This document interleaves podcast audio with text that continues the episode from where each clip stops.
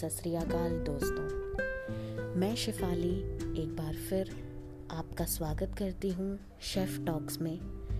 इस एपिसोड में मैं आपको एक कहानी सुनाऊंगी चाय के बारे में। हाँ, क्योंकि आज इंटरनेशनल टी डे है। आज का दिन चाय के दीवानों के नाम। तो चलिए शुरू करते हैं आज का एपिसोड, चाय से मोहब्बत। बहुत तेज बारिश हो रही थी। पानी की बूंदें पलक झपकने से पहले ही जमीन को चूम रही थी और एक पेड़ के नीचे सलोनी और सौरभ अपने कुर्ते और शर्ट के आखिरी कोने को भीगते हुए देख रहे थे। इतनी देर में एक भीनी भीनी सी खुशबू उनकी ओर चली आ रही थी। सौरभ के कदम मानो अपने आप बढ़ने लगे और दोनों एक चाय की टपरी पे जाके रुके। सौरभ ने पहला कदम रखते ही बोला, भैया दो चाय दो समोसे लगाइए।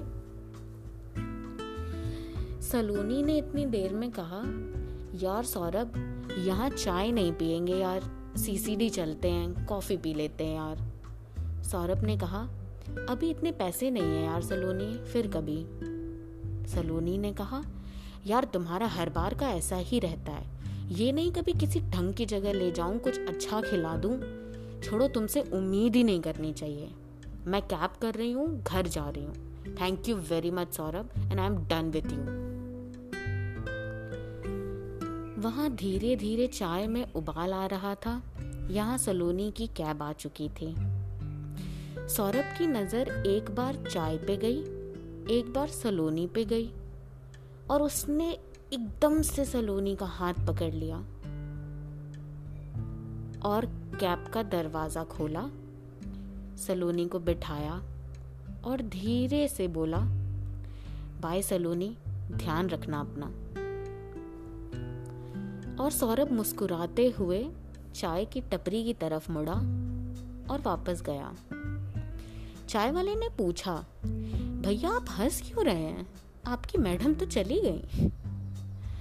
सौरभ ने चाय की कुल्हड़ की तरफ देखा और मुस्कुराहट के साथ बोला, कोई बात नहीं भैया, मेरी पहली मोहब्बत अभी भी मेरे साथ है।